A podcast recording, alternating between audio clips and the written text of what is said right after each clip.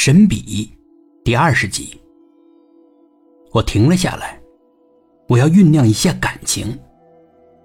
我老妈是个普通的工人，我说，收入的确微薄，非常非常的微薄，以至于她必须妥善计划，我们娘俩才能够活下来，又不至于在人前丢脸。我小时候虽然没穿过什么名牌，但从来都是干干净净的，因为我母亲要强。我们虽然穷，但是我们不能被人看不起。我又停了半分钟。这些天，我时常在想，如果没有这个男人，我手指了一下我父亲，或者这个男人能够承担一点法律的义务，经济上能够支持我们一点，又或者我参加工作后能多赚一点钱。我想，我母亲的心理压力恐怕就不会那么大，她也不会得那个癌症，这么早就离开这个世界。我哽咽了，但我克服下来，我坚持说下去。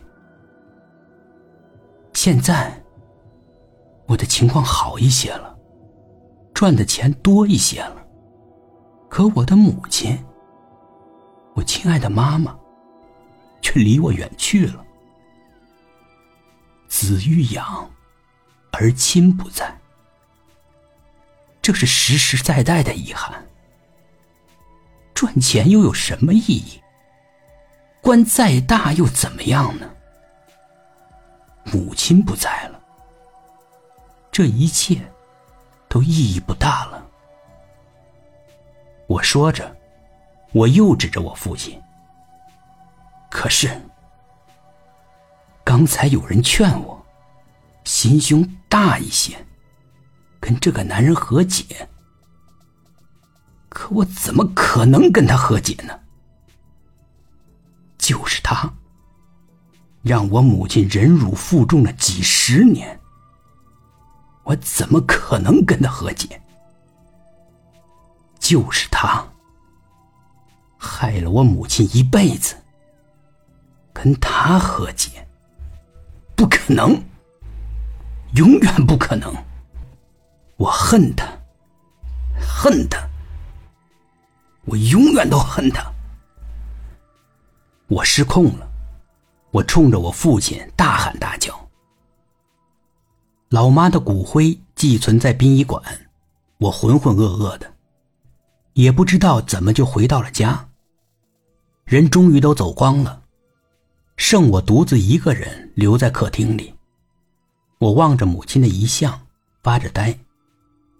也不知道过了多长时间，我终于觉得有点饿了。我去厨房想找点吃的，但是什么都没有。我无奈的走回客厅，想翻点饼干吃，也没有找到。快绝望的时候，我看见角落里有一桶方便面。已经放了很久了，落了很多灰尘。我拆掉包装，却发现家里没有开水，只好去烧了一壶水，泡了面，吃下去。我才觉得心思活泛一些。我在家里走走停停。后来，我打开妈妈的卧室门，走了进去。本集故事播讲完毕，点击上方的订阅，订阅不迷路。